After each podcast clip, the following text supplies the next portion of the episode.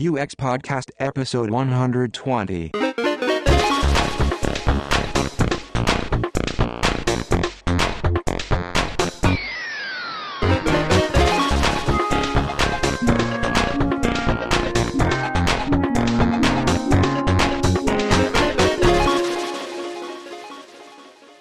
Hi, and welcome to UX Podcast, balancing business, technology, and users every other Friday from Stockholm, Sweden. I'm James Royal-Lawson, And I'm Per Axbom. and this week we are interviewing Melissa Perri. Yeah, it'll be excellent fun. Uh, Melissa's talking at UXLX, and if you've been a long time listener to the show, you will know that this is the conference that we basically visit every year. And it was the start starting point of the podcast that we visited it together Yeah. back Um, in the day. in 2011, and we've um, we've partnered up with um, Mm. UXLX um, this year to um, bring you coverage before the event and well during and after the event as well. Yeah, so you'll definitely want to check out the website ux-lx.com and see the speakers there. 'cause We'll, we'll be talking to many of them, and so tweet us uh, types of questions you want us to ask and who you want us to talk to. Uh, Alan Cooper will be there, Dan Klyn of the Understanding Group, uh, Amber Case, who is a cyborg anthropologist, Abby Jones from Google, and more and more and more.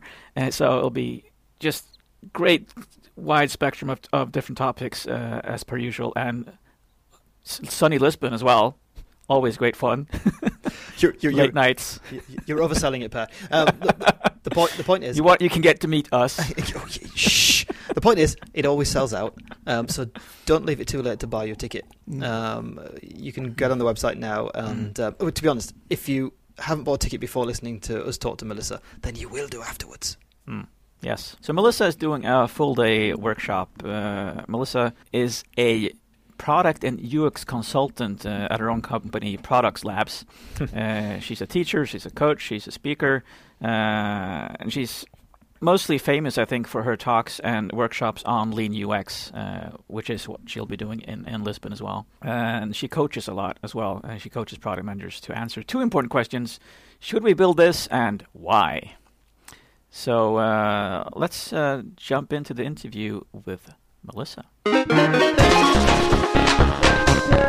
Start us off by telling us a bit about how did you get into this world? What, what did you do in school? How what was your first job? Uh, why did you do want to do UX? Yeah, I. It's really funny because uh, I started realizing how all the like stars have aligned on my path here recently, and it's one of those things where uh, when you're in school or when you're doing things, you don't realize how it kind of relates to what you'll do in the future.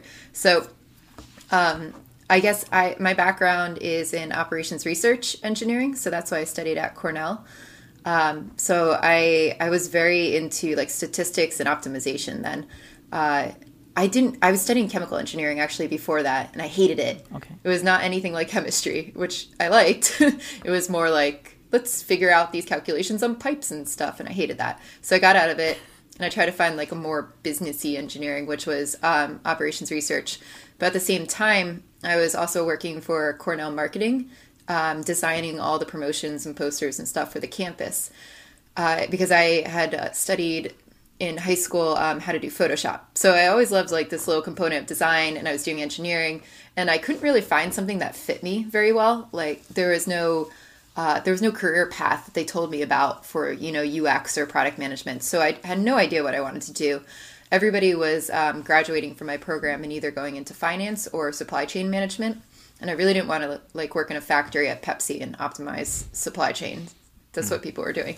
So um, it kind of started when my friend from uh, college he went to work at a company called Capital IQ, and they said, "Hey, we're hiring, uh, we're hiring people. We're coming to the to the campus to interview developers." And I said, "I can kind of code, but I don't really want to code. Can I can I talk to you guys?" And I explained my background um, to the hiring manager. They were like, "Just come in, chat with us. It'll be fine." And I was explaining to him what I liked, and he's like, "Oh, you're an engineer, and you can do Photoshop." you could be a product manager for our company. And I was like, I have no idea what that is, but that sounds good.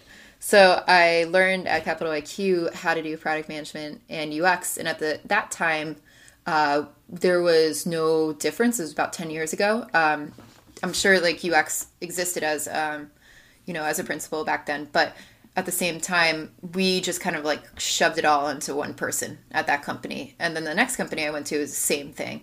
I just found like everybody was a product manager and a UX designer, and we just called them product managers. Yeah, yeah. Ten years ago, we didn't we didn't really say. In business context, anyway, UX didn't uh, exist really at all. Um, we had lots of other different names for what we did, um, but it was generally we knew what we were doing, but yeah, and we, we, we accepted whatever the company Called you. um, called you. Yeah. Basically, yeah. So information architect or interaction designer or or, or whatever product manager in your case. yep. I Uh, tracked it back to actually the first time I used UX on my blog was 2008, I believe, oh wow. Okay. which is actually That's that was when I think someone from an adaptive path was doing a talk in Sweden. then. Yep, that was that was right about the time too that I, I was at Capital IQ. So I think I held out. I avoided it till what was it after we started the podcast? Yeah, podcast. after we started the podcast. So yeah, 2011 or 12, I think, when I gave in. So one of the reasons we're talking to you now, of course, is that we'll be meeting you in Lisbon in May, and uh, you'll be doing a full day workshop there, which which is a first for uh, UXLX doing full full day workshops. Uh, so Yeah, what will people who attend your workshop learn? Yeah, the workshop's called before you answer. The workshop is called Lean Product Management for UX. yes, so um, yeah, I am pretty excited to teach this workshop. It's it's geared towards trying to teach UX designers about product management. Uh, when they reached out to me from UX Lisbon about doing a workshop, they said they're seeing more and more UX designers trying to learn about product, which is really interesting to me. Um, so I, I kind of devised this one day workshop um, that focuses a lot on filling in the gaps for you uh, for UXers to learn a little bit more about product management. So they're going to learn about you know what makes good product metrics, how do we measure products, uh, how do we merge that that customer value and business value and find things that actually move the business forward. How do we actually do uh, testing our hypotheses? How do we write hypotheses? How do we prioritize? How do we do roadmaps?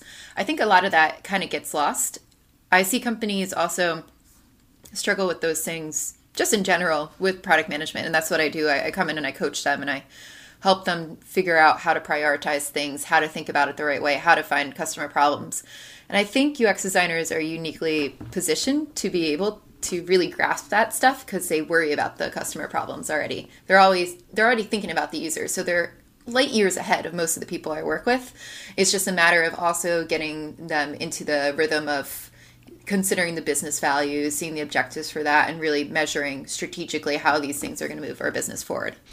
Something that we've we've seen or noticed, uh, well, particularly on the podcast this last half year, we've had a few um, episodes and discussions around this kind of spectrum side of things. I mean, we've we've called it, we've given it different names. I mean, we've we've called it everything from the demise of UX to UX strategy or um, or utility of UX.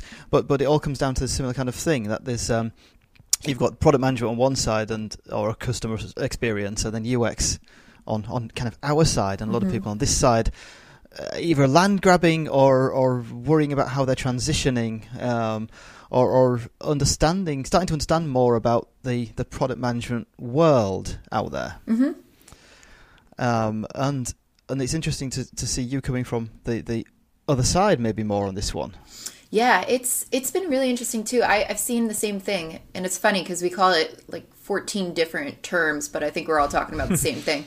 Um, and it's just trying to find you know this balance of being strategic about solving our users' problems, and that's something to that I started talking about and wrote a blog post on recently. Is you know what's the difference between product management and UX, and how do we how do we get into that? And it apparently struck a chord with a lot of people. it was one of those things I just threw together on a Sunday, and then it blew up, and I went, "Wow, okay." People are upset about this, um, so I found Oh, they were ups- they were upset, not just kind of. Um, because I know that Per and I both shared the post, um, but but so some people weren't just kind of pleased with the content; they were actually upset with the content. No, so it was more like they're upset about the situation. They were actually Oh. very pleased with the the content. I got so many emails in my inbox too that was like, "Thank you so much for writing this because I've been having this debate at work for years and nobody will let hmm. me do like UX." They're like, "That's not your hmm. job. You're a product manager." Or product managers will be like, uh, I'm, or UX designers will be like, they won't let me make business decisions. They won't let me, you know, influence this stuff. Uh, and I think we have such a problem of separating the roles too drastically that we have no middle ground there. And it becomes a land grab. I'm experiencing it with the companies I work with too, where we'll have the UX design team. Uh, whenever the product manager tries to suggest something that has to deal with desi- design or you know the flow of the app, they'll they'll be like, "No, that's our job. You're not allowed to do that. Just stick to the business requirements. Don't get into solution space. You're in the problem space. That's where you should focus." And I think that's a real detriment to companies to not have that kind of collaboration. To me, the best teams I've ever worked on or with, uh, we we don't sit there and go, "That's not your job. You're not allowed to do that." You know, you have a team that works very closely together, and if you know a developer wants to do user research this time, go do user research. As long as you kind of know what you're doing and you have an interest in it, I always find whoever wants to pick up those tasks and do it, it's just for the better of the company to move that way. Oh, Yeah, I mean, the, the it's a real kick in the teeth for collaboration when you have that kind of um, boxing of, of roles with such such you know, defined edges to them. Yep, it's too it's too cut and dry. People consider that. Uh, I have the problem too that when I when I go in and interview at companies, um, or I go in and I talk to people at these companies, still they'll make me choose. They're like, "Are you a UX designer or a product manager?" Like last year, um, I was talking to to somebody at a company considering a job. And they were like, well, we need to know what team to put you on. It's either product management or UX. And I was like, I do equally both of those things. Like, I design all the UX part, I do all the product management. So I don't know why you want me to choose between these things. Uh, and I haven't really found any company that has a role. Uh, there's kind of these product designers who are coming up as well. I've seen that role out there a lot. Um, I thought that was the way that was going to merge these roles. It sounds perfect, right? Like product and designer it just sounds like it merges it. But now I'm seeing companies treat that more as visual designer as well. They don't they they put nice flashy terms on things, but they don't understand what those roles are, like what they're supposed to do. So it seems like the role names are causing confusion more than they're helping. Yeah. Uh, the way we've been talking about product management on the show has actually been more around the fact that the UX or the term UX is being watered down because anyone is calling themselves a UXer, even if you're just doing wireframes and not user research, or even if you're if, even if you're an art director, you call yourself a UXer. Yeah. Uh, so you don't really know what people do anymore when they say they're in UX. So we've been looking for a term that can help you define your role better, which has been product manager. So that's We the way we've been looking at it. We also threw in the um, um, macro and micro UX Yeah. to try and help distinguish it. That um, Interesting. Um, so, so micro UX would be um, what we used to call interaction design, and, and maybe the um, the more deliverable side of things that, the, that would get into the nitty gritty of the of the end results. Whereas macro UX would be more um, broad scale and and um, holistic and closer to product management. Yeah, that that's interesting too. I haven't heard it split up before uh, between micro and macro, but I like the way of thinking of it that way. I think it's just one of those things where you can't completely remove product management from UX, and you can't completely remove UX from product management. Otherwise, you end up with terrible products. So it seems natural to me that you would want high collaboration in those areas where you make those decisions, and yet I don't see that happening. I think it's mostly though because people just don't understand what UX is, like you were saying.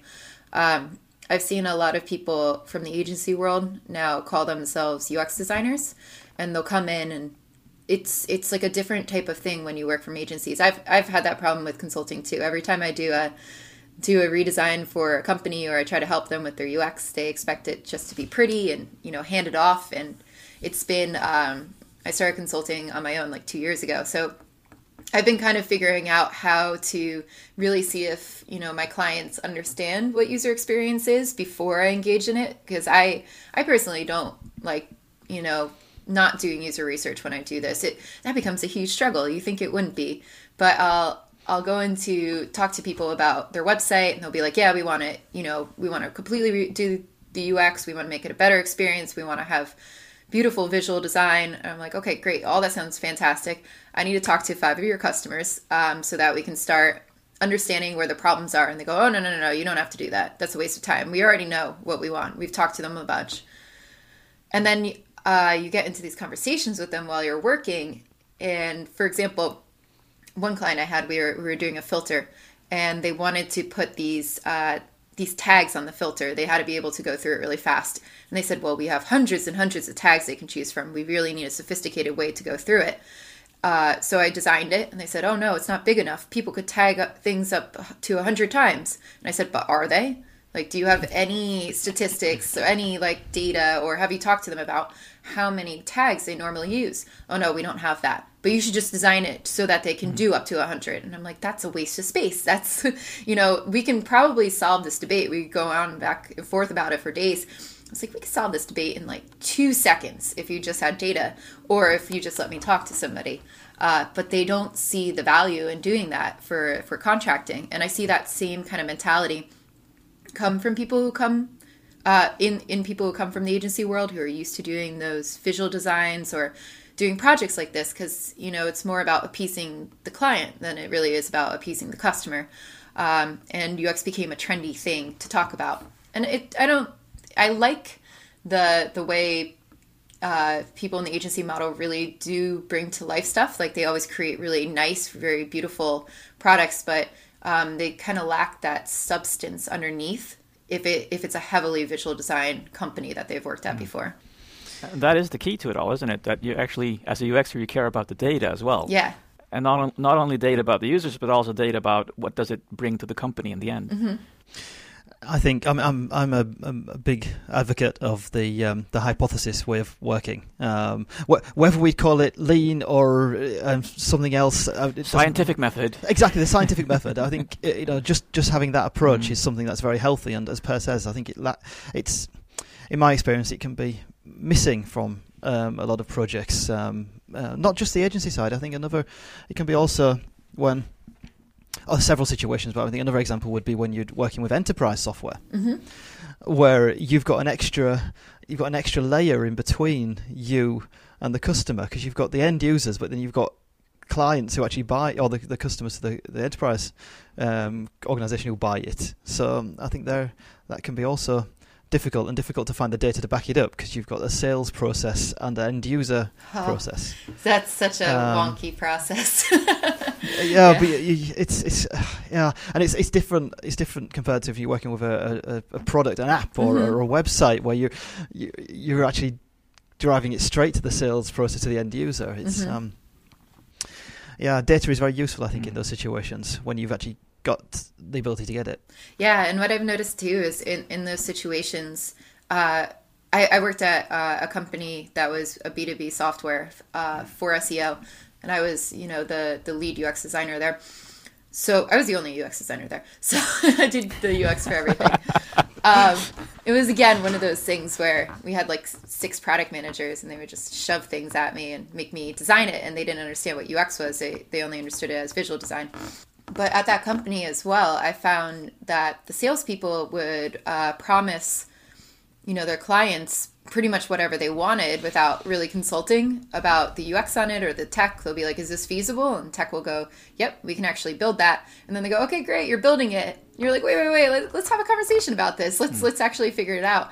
Um, and that's you know it's the nature of sales structures too right sales people get paid on how much to sell so Yeah. if they sell a lot of stuff that's great like fantastic they make a lot of money uh, but that doesn't really work beneficially for ux so i tried to as well um, I, what i really really love doing is training salespeople on how to do user research and turn them into like a nice little SWAT user research team and have Oh, nice. have them go out and you know tell them the right questions and like asked have them not just try to solve people's problems but find out what those problems are and communicate that back. And if you can get into a jive like that there's a company that does it in england uh, it's so valuable. Like they they interact with customers all day and you have just this constant feedback of problems like coming in that you can actually work with the team to solve. And i i think that's like the most beneficial way to do sales. And they're good at it. Like they're really good at talking to people and like prying out the information and they love it. And uh, you know there's just this whole force that companies have that they could take advantage of but they're not because they're just trying to sell their thing very narrow-mindedly um, without actually exploring all the different ways that they you know all the different products they can make all the solutions they could possibly come up with just by getting that information just by getting those problems out Exactly, understanding. So training the salespeople to to understand the why yeah of of their sales leads uh, rather than just provide a solution. Exactly. Yeah, they they jump into it. It's like I was in uh, the same company. I finally convinced them to let me do user research. That took a long time to convince. Uh, and I remember they g- gave me like a salesperson to go with me to the clients to babysit me and make sure like I didn't say anything bad. So we were sitting in the room with one guy and he was telling me about his problems and I was like really excited because there was a lot of things we could solve. And the salesperson was sitting there trying to solve all his problems. Well, you can do that and you can do this and we have these products and we can build this for you and we can do that. And I was like, stop it. can you please stop? Like, I just need to do research. And what happens too is that the client, you know, would shut up. He would stop talking about his problems because he's just like, oh, they're going to solve it anyway, so I don't have to think about this. Uh, and you lose all that wonderful dynamic and that feedback. So it, that's that's a struggle I see with a lot of enterprise clients. But I also see they're like so well set up to do better testing. Whenever I, I do like my workshops on MVPs, I always get enterprise people there who are like, "Oh, but we can't do MVP testing. We're a B two B company. You know, we're bigger. we have we have more risk associated with what we do." I'm like, "Yeah, well, that's why you should be testing too, because you do have higher risk." Um, but I I got I like the B2B companies because you know who your clients are. Like you can literally go to their office and sit down with them rather than consumer companies where if you want to get prospective clients, you have to go out on the streets and go to Starbucks and try to talk to people. And, you know, it's really hard um, to find who your customer is in that case. B2B companies, you literally could show up on their doorstep and like walk in. So you've got all these people to talk to they're also pretty passionate about uh, using your products because they help they usually help them when they're working so we used to do testing with them and put uh, feature flags on it so we would only turn it on for like a select five customers let them try out new products new mvp type things see if it worked you know and then we would go back and actually invest in building the whole things and it's so easy to do that with b2b companies but people are really scared about it because they think it's they think that it will provide a bad experience uh, for the customers, and that's just not true. I really like what you're saying here that lean UX and, and MVPs can be applied to any type of company, Mm-hmm. any type of organization, whatever the size, because that's a debate we've been having with other interviewees is that it can't be applied in larger organizations. It's a startup thing. And, and what do you have to say to that? Oh no, I believe it could be applied everywhere. I've seen, I've seen large comp- companies adopting it as well, uh, and I think that's smart. It's just a systematic way to test your hypotheses. I think it's it's kind of arrogant and to assume that large companies don't need to do that, right? They probably they have a lot of cushion to fall back on, which startups don't. But you know, they still are not always right, and that's the whole point of you know uh, lean UX, lean product management. It's just saying, you know what, we don't know everything, so we're going to go out and actually find out what we don't know before we commit to doing this, and we'll see if it's a good idea or not. And I think everybody associates these principles as well with, um, you know, Eric Ries's buttons to nowhere MVP stuff. And to me, like that's that's not like a great MVP. I think it could be in a certain situation, but uh, for me, like a minimum viable product is just the least amount of effort that you can do to learn, and that can be in all sorts of things. It could be, you know, building some kind of functional prototype of your product. It could be building a minimal version, but I see that as later stages um, of an MVP. I think the beginning stages of an MVP are, you know, quick tests to really see if people are interested. They could be pitches. They could be. Um, I do like the Wizard of Oz things all the time, where they look real, and on the background they're all manual but it's just trying to learn if people will want it and you can do that in any amount whatsoever. And the large corporations too i i always get asked these questions and they're like well it takes three years for us to ship something so we can't possibly do an mvp you know we can't do these things that you're talking about where you spin them around in a week or two. I'm like, you don't have to. you don't have to spin something out in a week, but if it takes you three years to ship something and you could test something in a year and find out if you should spend the next two years building it, that's pretty good. Like, that's a pretty good skill. You reduced mm. it by a third. It's not about. You know, doing things in a week or two. I push I push mm. companies that are able to do that to do it as fast as possible. But it's just about taking that time frame and instead of waiting three years to learn if somebody's going to like it or not you do it as fast as you can you do it in mm. months you do it in a year you just break it down uh, and people don't understand that when we talk about lean and i think that's why the word is kind of just falling out of favor a lot which makes me sad because there's Like most of our words in this. everything. Yeah. yeah, and it's just If it's, it's a lack. well, of in six understanding. months, it's gone. Yeah, it's just a lack of understanding with, um, you know, what does agile mean? What does lean mean? Everybody sees these surface, these surface things. Even user experience, like we were talking about, it's become a buzzword.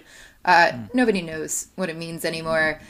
Uh, but I, the principles are still so valuable. So for me, like as a as a consultant and a coach, I I try to like strip away all these buzzwords that I use when I talk to people, and I just try to talk about what you're going to get out of using these techniques, and that responds pretty well. People hmm. respond well to it. I like what you're saying now about a quick experiment. It can be a year Yeah. because that's what people generally don't understand. When you say, usually when you hear people talking about Lean UX and they say you do a quick experiment, it doesn't have to cost much. You th- you think days or weeks. Uh, so it, you have to, it has to be in relation to what the whole project is. Yeah, if it's an eight billion dollar project and you can test something in three million dollars, it's a pretty decent, you know, scale to look at. Uh, I think, yeah, it's just it's not about being cheap. It's not about spinning things up mindlessly with no no way to go. It's just about trying to learn faster, because when we take so long and put all our eggs in one basket with a solution, and then release something after months or a year, you know, we have all that lead time to learning. So it's just about reducing that lead time and learning as fast as you can. That's the whole point of this. I think you could also, I'm thinking about it now as well, that um, when you're testing or test, creating something to learn something, then it, it's just about making something that's a shareable artifact. Mm-hmm. And you possibly don't even need to share it with the end user to learn stuff. Yep. I'm thinking that you could share it with uh, people inside the organization. Uh, that's, I guess, going to learn you, could potentially give you the insight you need to do another spin. Exactly. I, I think that's huge. Like, I would always advocate for trying to get it in front of customers as much as possible. But when I work with companies that are really, really far from doing that, I just try to get them to show it to somebody else, just anybody else, right, in the organization, somebody who's not on the product or tech team. Show it to the customer support people because they're dealing with the questions all day. And they could probably give you pretty good feedback on it. But I think that's like the first step in trying to get people comfortable. Is just show it to somebody else. I think I even got a, I even got a guy. Um, one of the ones I did recently. The um, one of the system testers came in and tried one of the things we were working on, and that was excellent because they, cool. they were- they're so they're so good at knowing exactly every single thing that this product did. Mm-hmm. they knew because it was their job to systematically test it. So so when they came in, there was straight away questions about um, you know what would happen. Mm. And and you know, we could we could then quickly iterate and, and come back with a different version that, that was better fulfilling the purpose. Oh, that's really cool. I like that. Yeah, I have one, one system tester right now who's my best devil's advocate. Is Mm-hmm. question, she's questioning everything, which is awesome. I like it. Yeah, I like people who ask questions. Anybody who asks good questions, I, I want on my team. I want people to keep going, why, why, why, why, why. Uh, I think that's the only way you get better. Is if you if you assume that you don't know all the answers and you hmm. you want to find them out. You're curious. So you've been working with Lean UX for a while now. How has Lean UX changed over the years? Because I'm guessing it's not the holy grail. We don't stop here. I mean, that development process has to change as well. Have you seen it, anything happen to it? Yeah, I, I guess when I was starting out in this area too, like I said, with the small experiments, we were all very much pushing people to test things as rapidly as possible and considering it in a week or so. And as I've been working with larger companies and bigger organizations, um, we've realized, you know, that scale could be very different. I, I think that's been one of the like like we just talked about. I think that that's been a big revelation for me. I think this notion of you know getting data driven answers has really become um, more focused in lean ux I, I think a lot of that is coming up. Uh, more people are understanding the importance of data from that. Uh, i think it's just going to keep evolving. In the future I, think our terms are going to change. That's probably going to be the biggest thing because i think all these terms are a little bit falling out of favor, but we're seeing more and more corporations actually take this on. They have different requirements, So, Uh, in the Lean UX community, I think at the beginning we were very much focused on doing the practice. So, how do you do Lean UX? How do you do design studios? And you know, tips from Jeff's book. Uh, now I think we're all realizing too that there's so many organizational changes that have to happen in order to support this way of working. And I think that's really the biggest shift that we're seeing with Lean UX.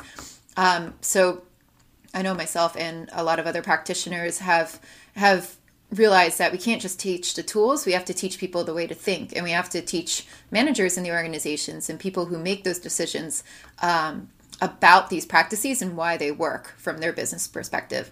So i'm seeing more people go into almost those management type consulting which sounds horrible to say because i know nobody likes management consultants but they're turning that to like to train it. And I, I myself have been working with a lot of a lot more executives um, in the companies I go into where, you know, you're sitting down with the CEO. Uh, I work with a lot of, you know, very, I wouldn't call them startups anymore because they've been around for like five years and they're profitable, but they're in that transition where they're, you know, the found, they've grown so much. Like the one I'm working at right now is 500 people. So they've grown enough where the founders can't make the decisions for the product anymore, right? They have to scale, they have to worry about other things. Um, so I work with them a lot to get them comfortable and to understand, you know, let's let this come from the team. This is the way that they work. They have all these hypotheses they want to test. Um, it's okay for them to test. It's okay for them not to have a year long roadmap with buckets of product features they're going to do because they're going to find out what those features are by testing. And getting management to understand that um, has been a real struggle. And uh, I think I'm I'm learning myself more and more that I have to do a lot of convincing on that side. The teams usually buy into this pretty well, but convincing the management to step off a little bit to like rethink about how they consider product roadmaps. It's not just uh, you know a list of items to build over the next year. It's not a Gantt chart. It's more of a strategic direction the company wants to go in and areas to explore and build products around. But they're full. All my product roadmaps are just full of hypotheses. Unless they're validated. If we validate something, we're saying, okay, great, let's actually go build that. Let's make sure it's a nice, robust solution for it um, in an iterative way where we'll start minimal and keep adding on as we learn. But we validated it. The other stuff is okay, we want to explore this area. Uh, we want to make sure this is a real problem. We're going to test in it. And we just kind of lined up our hypotheses for the next quarter. That's how we've been considering the, the product roadmaps instead of treating them like a Gantt chart. A, a, an important skill there, or a question I have then, is um, how do you prioritize the different hypotheses? Oh, um, so we, I usually weight it. I have a different scale for every company, but it's uh, what I normally teach is value versus mm. uh, effort. I'm trying to remember. I think no, I don't keep the effort on there. Actually, I take. Everybody always says, "Why don't you prioritize against effort?" But I, I do strength of the customer problem versus value to the business. So I make mm. these two right. axes on a chart, um, and then I take every hypothesis and I say if we solve this problem for users, is it a big enough problem? Is there a big enough market? For example, if you're a B2B company, how many customers do you have that actually have that problem? How many companies are in your portfolio right now where you can actually take money for them to solve this problem? So we'll look at strength of customer problem and then the value to the business. So the value to the business is related to whatever KPI you're solving for, um, your metric, your key performance indicator. So, for example, if you're doing retention, and you're solving a customer problem, you would look at it and say, if we solve this problem for users, how much do we think will gain in retention? Like how many mm. percentage points do we think will go up? And we take a guess, mm. and this is all, you know, a little bit hypothetical until you prove it, but it does allow us to be a little bit more strategic about what we do and also see if there's things on our roadmap that are not going to get us to that metric. Uh, mm. that happens a lot. People will put things for, you know, acquisition when they really want to concentrate on retention. It's like this quarter we want to do retention. If we do acquisition we'll be a little bit too unfocused. Okay. and you you surface those things when you start prioritizing. I don't do effort mm-hmm. because i test everything with a minimum viable product usually. So to me there's always usually a way to break things down into smaller chunks. Mm-hmm. and we can kind of customize our effort depending on what we need. So that that's why i don't go too much into effort but i will try to see is this like an impossible thing to do versus a hmm. realistic thing to do. That's that's kind of where I get onto it. When you're saying acquisition and retention now, you're referencing uh, the pirate metrics. Yeah. I think. Uh, say them for me because I, don't sure. know them. Uh, uh, revenue. It's acquisition, yeah. activation, which means how do we have somebody make the first move on our platform and kind of become a customer. Um, mm. Revenue, retention, referral. Uh, so right. I teach I teach all my clients to really like figure out which metrics they want to focus on and have teams organize around those metrics and try to solve them. Uh, that works really well because it provides a lot of focus on the team. So you're, you're not going, oh, I've got all these like ideas in the backlog. Let's just build them. You go through your backlog and you say, what is our goal for the next quarter? All right, these things are. I don't actually like backlogs either, uh, but you look at your things that you want to do and you're like, ah, this goes to retention, right? Like, so we're gonna look at these things. None of this has anything to do with retention. We're not going to worry about them now. We'll worry about them next quarter. I think there's. A, I like to have backlogs of hypotheses rather than feature ideas. Well, that, well, that's that, that sounds much more healthy Yeah, because because it means it leaves the it leaves the door open to decide exactly what you do. exactly. Uh, I Yeah. I don't like backlogs because people treat them as a promise that we'll actually get to it. And then I I remember like my second job as a product manager, I had something like two thousand tickets in the backlog. And I looked at it. It was a small company too. We were around for six months. We already had two thousand things in the backlog. And you're looking at it, and you're going, you know, I put this in here six months ago when we were starting. Now, you know, we're a sixty million dollar business this is not what we need anymore, but it's still in the backlog. And they're like, when, when are you going to get to it? When are you going to build it? Um, and I hate stuff like that. So, and it just becomes a time sink, you know, always grooming it, always going back to it. So Yeah. I try to keep just like the last next five hypotheses we want to test in it and then split them out as we go. And I, I'd never let it go any longer than that. That's a way more structured way of working than I'm doing right now. I hate to admit. Yeah. I love it. I don't like. I'm very. Uh, I I don't like committing to things that we don't know will work. So I I think the backlogs always make people angsty like that. And I I get into conversations with people I coach too about how should we do backlog grooming. I'm like, can I see your backlog? And it's got you know 400 tickets in it. I'm like, how are you going to possibly groom this? It's going to take you. You know, they said, oh, we want to go systematically through and make sure we have enough information. I'm like, do you even care about like 399 of these tickets right now? Like, you're gonna you every sprint we do, you pretty much put something else in it anyway. Like, when was the last time you grabbed something out of here? They're like, maybe we grab two things out of the product backlog a month, right? Otherwise, we come up with new things to build. So, I think they're just a lot of overhead and a big time sink for most people rather than being a helpful thing. Mm. I think that's a good that's a good kind of metric to, to or uh, way of measuring it. If you ask someone how, how many of these do you, what's your burn rate of things in your backlog? Yeah. They mm. say, well, it's actually plus plus twenty every month. well, there we are. Then you need to you need to alter the way you're working because you're you're not working in a sustainable manner. Yep. Yeah, and then mm. I I see like a lot of debates and churn over over that, and you're like, this is a silly thing to like be fighting about, especially within the team. Like, I'd rather have debates about our hypotheses and what we're going to do for users, and yet I see a lot of people debate how to clean, like how to groom a backlog or how to mm. write user stories, and like these these aren't debates. Like, we need to just decide what to do and go on with it. Like, let's not create more work for ourselves. Let's not create a lot of overhead. Um, this isn't the point of why we're here, right? We're not, we weren't hired for this company to debate how to groom backlogs. I'm going to bring this to my team tomorrow.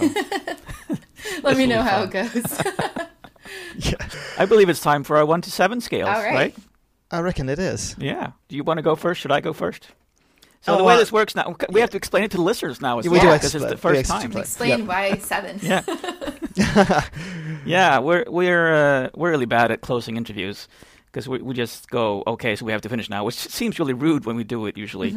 So this was a nice way of segueing into an ending of the interview, uh, and we've thought of dozens of different ways of doing it as well. But so in our backlog we have others as well, but this is the one we want to go with now.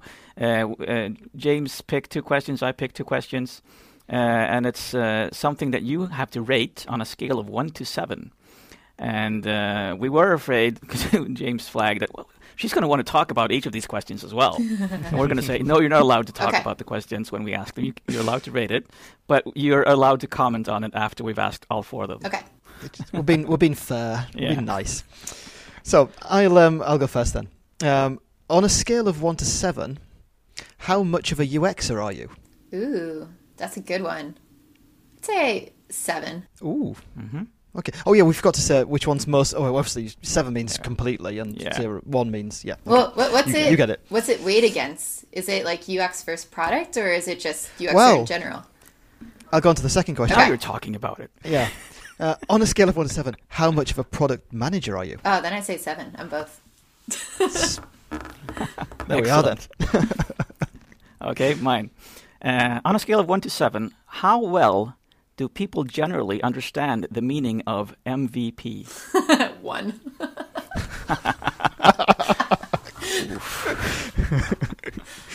And on a scale of one to seven, how important is your job title?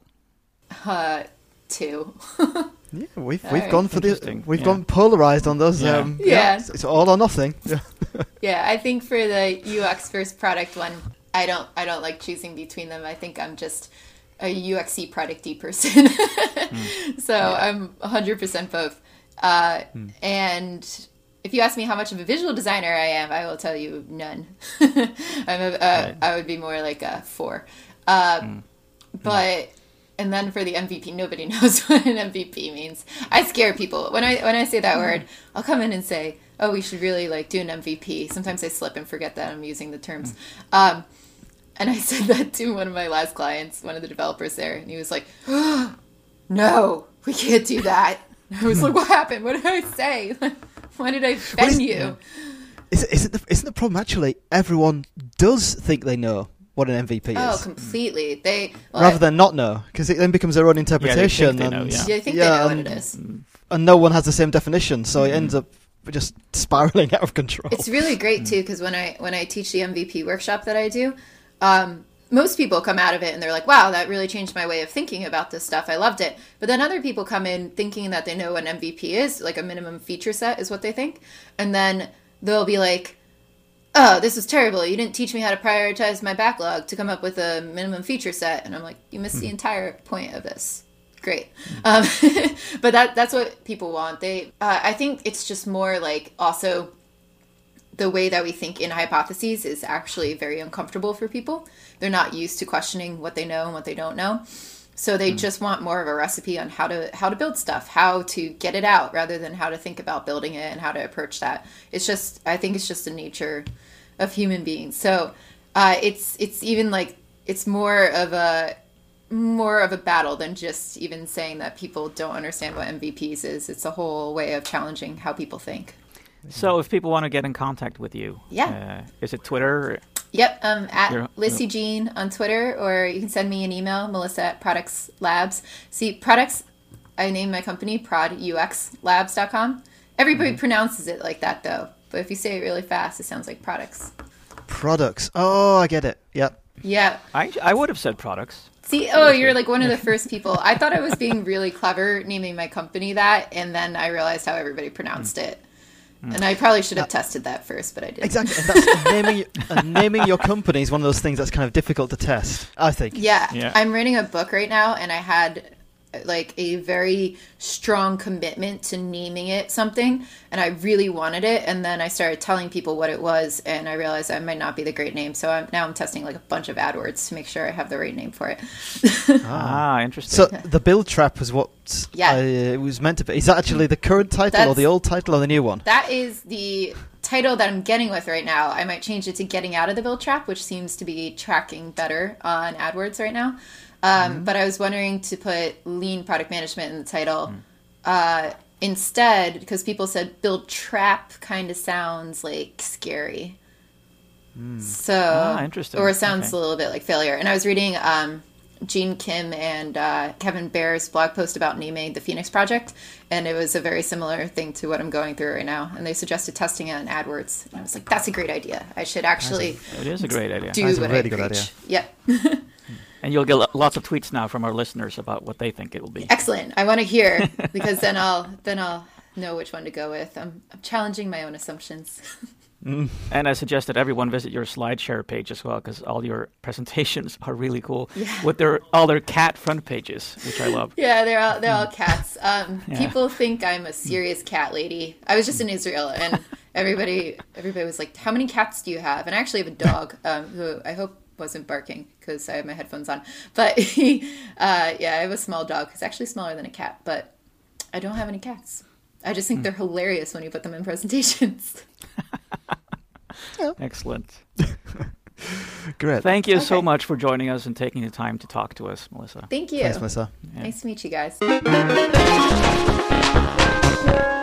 Well, that was an excellent chat. Uh, wow. Uh, Very nice Oh. for Melissa to get out of bed um, and, and talk to us um, yes, on a Monday morning. on a on a snowy Monday morning. I just remember there was one question I wanted to ask her, but we'll have to talk to her again. Uh, she, in her bio, she actually uh, describes that she there was a brief year in her career when she started a company in Italy Oh yeah, and learned about the wonderful world of bureaucracy and risotto. that yes, I saw that as well, and yeah, we can um, we'll talk to her about that um, on a future show. Yes. Yeah. Um, I feel like I could have talked to Melissa for hours, and I could have. I don't think I would have stopped learning.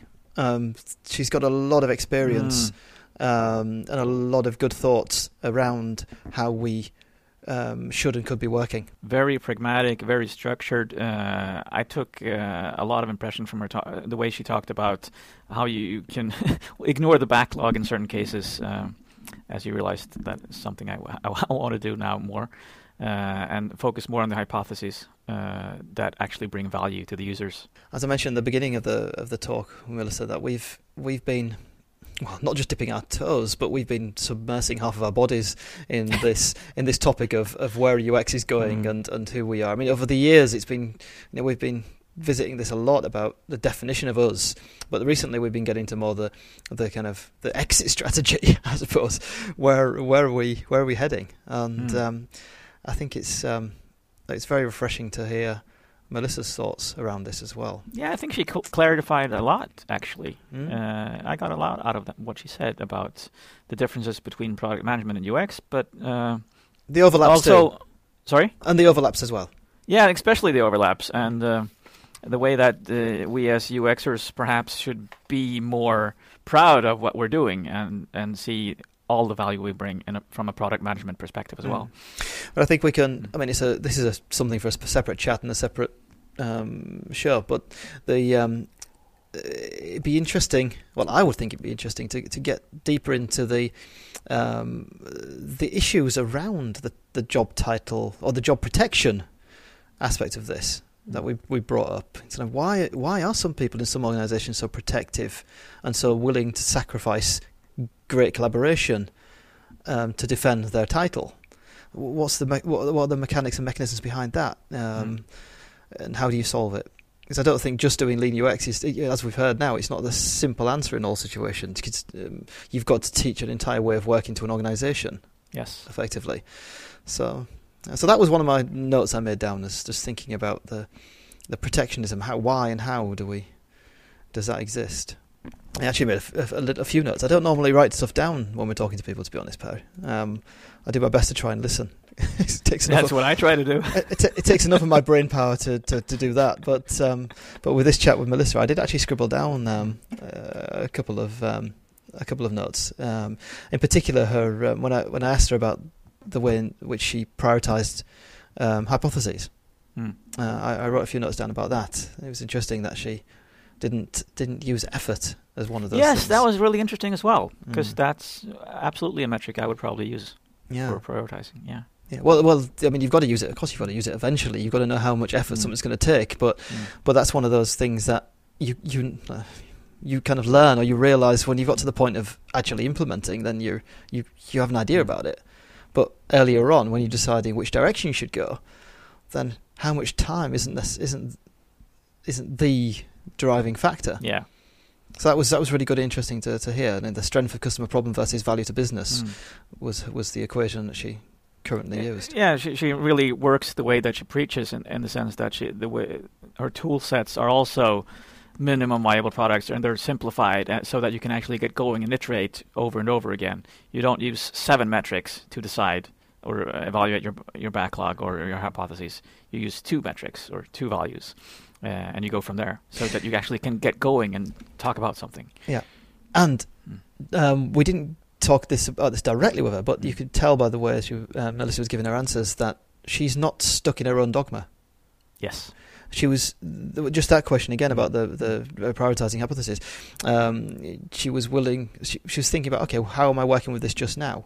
Mm. You could tell that it was that she'd iterated this a lot and was Mm. willing to iterate it, and it Mm. wasn't like this is the answer I've come to. It's Mm. just this is what I'm working. This is how I'm working now, which seems to be giving results. And she doesn't want to argue about uh, how to write a user story. and spend hours on that, no, no, like people do.